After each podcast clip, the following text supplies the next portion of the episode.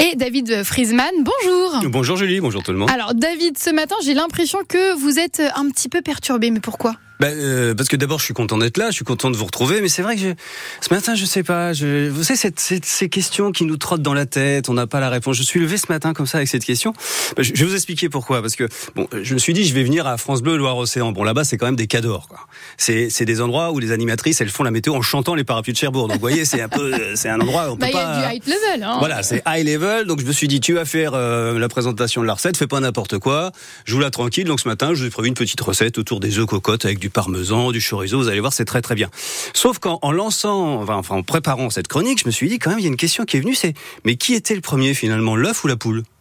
Eh oui, parce que alors au début, je me suis dit bon, finalement, euh, laisse tomber. C'est pas la question. Tu vas te prendre la tête avec ça, euh, ça va pas. Ça, c'est le premier réflexe. Puis c'est ce que c'est. Julie, on est là, on est devant son ordinateur. On se dit bah Internet, finalement, c'est fait pour ça, quoi. C'est fait pour. Euh... Donc vous êtes mis à chercher, quoi. Bah voilà. Bah alors, alors, surtout, Julie, si j'ai un conseil à vous donner, ne faites pas ça. Bah non, parce que là, vous avez complètement oublié qu'il y avait la recette. Parce que bah, vous êtes perdu dans vos recherches. Non, mais la, la recette, je l'ai pas oublié. C'est juste que moi, je pensais, bon, tomber sur Internet, qui est le premier, l'œuf ou la poule, j'allais avoir une bonne. Une... Non, il y a 100 000 réponses. Parce qu'en fait, c'est, figurez-vous que c'est un paradoxe. Donc, il y a des tas de gars qui se sont pris la tête sur ces questions, mais des, des gars qu'on connaît bien. Il y a Aristote et Diderot qui se sont pris la tête sur cette question qui est l'œuf ou la poule qui est le premier. Et alors, alors ils sont pas d'accord en plus. Aristote, il dit c'est la poule, et Diderot, il dit c'est l'œuf. Ah. Et là, vous allez me dire pourquoi Bah oui, pourquoi? Eh ben, je sais pas, j'ai pas compris. Ah, bah, d'accord. J'ai pas compris. J'ai regardé sur internet parce que si vous, si vous Julie à, 9h moins 20 un lundi matin, vous êtes capable de, m'expliquer euh, pourquoi cette phrase, partant du principe que l'œuf n'est rien d'autre qu'une poule en puissance et qu'à ce titre il n'existe que pour elle, c'est la poule qui est la raison d'être de l'œuf et non l'inverse. Ou encore, poule et œuf de poule sont des outils conceptuels qui diffèrent des êtres vivants qu'ils regroupent et n'existent pas dans la nature des ensembles homogènes que l'on pourrait nommer poule et œuf de poule.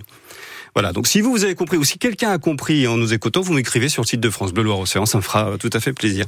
Il y, y, a plein de réponses à cette question, mais la meilleure réponse que j'ai trouvée à qui est le premier, l'œuf ou la poule, est la réponse dite bouddhiste méditative.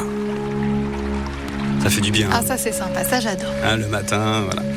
Parce que figurez-vous, Julie, que si éventuellement vous êtes un grand maître bouddhiste méditatif et que votre élève vient vous demander sur cette musique, alors grand maître, euh, qui était le premier l'œuf ou la poule?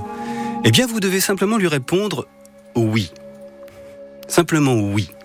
Et normalement, cette réponse totalement bizarre doit amener à la méditation. Alors je ne sais pas, moi, elle aurait plutôt tendance à m'énerver cette réponse. Euh, quel est l'œuf, euh, la poule? Me dire oui, je trouve ça plutôt énervant. Bon, heureusement, nous, on a plutôt demandé à Aurélien Lefloc, responsable du restaurant Papy Mougeot à Pornichet, de nous donner sa recette des œufs cocottes avec un petit peu de parmesan et un petit peu de chorizo. C'est beaucoup moins prise de tête et c'est beaucoup plus appétissant. Alors aujourd'hui, je vais vous parler d'un œuf cocotte, chorizo et parmesan. Très facile à réaliser soi-même à la maison. Donc ce qu'il vous faudra d'abord, c'est des petits ramequins. Donc on va commencer dans un premier temps par faire infuser environ euh, 150 grammes de chorizo. Donc nous, on prend un chorizo qui s'appelle du chorizo cular. C'est un chorizo qui est doux. Donc on va le faire euh, infuser en petits dés pour que ça aille plus vite dans environ 25 centilitres de crème. Vous venez mixer le tout. Donc euh, en général, les gens ont un petit robot qu'on appelle une girafe chez eux qui leur permet de, de venir mixer tout ça et vous versez cette préparation dans six cassolettes. Donc on va venir ajouter dessus l'œuf cru euh, ainsi qu'une petite pincée de parmesan. Nous on met environ euh, 15, 15 euh, grammes par cassolette. Euh, vous enfournez ça pendant 7 minutes dans un four à 180 degrés jusqu'à la texture souhaitée plus ou moins en fonction si vous voulez que votre œuf soit liquide. Vous pouvez euh, aussi ajouter votre jaune d'œuf uniquement à la fin, c'est-à-dire que vous passez votre cassolette au four avec uniquement le blanc d'œuf et vous venez ajouter le jaune d'œuf uniquement à la fin. Ça c'est si vous voulez un jaune qui est parfaitement liquide. Vous sortez ça du four, vous mettez un petit peu de persil et c'est prêt à déguster. Et à 9h moins le quart, mais on a tellement faim, on a tellement faim. Merci beaucoup David. On mange quoi d'ailleurs euh, à 10h Eh ben on parlera justement de petit déjeuner euh, ah. très complet et très intéressant à 10h. Merci David Frise.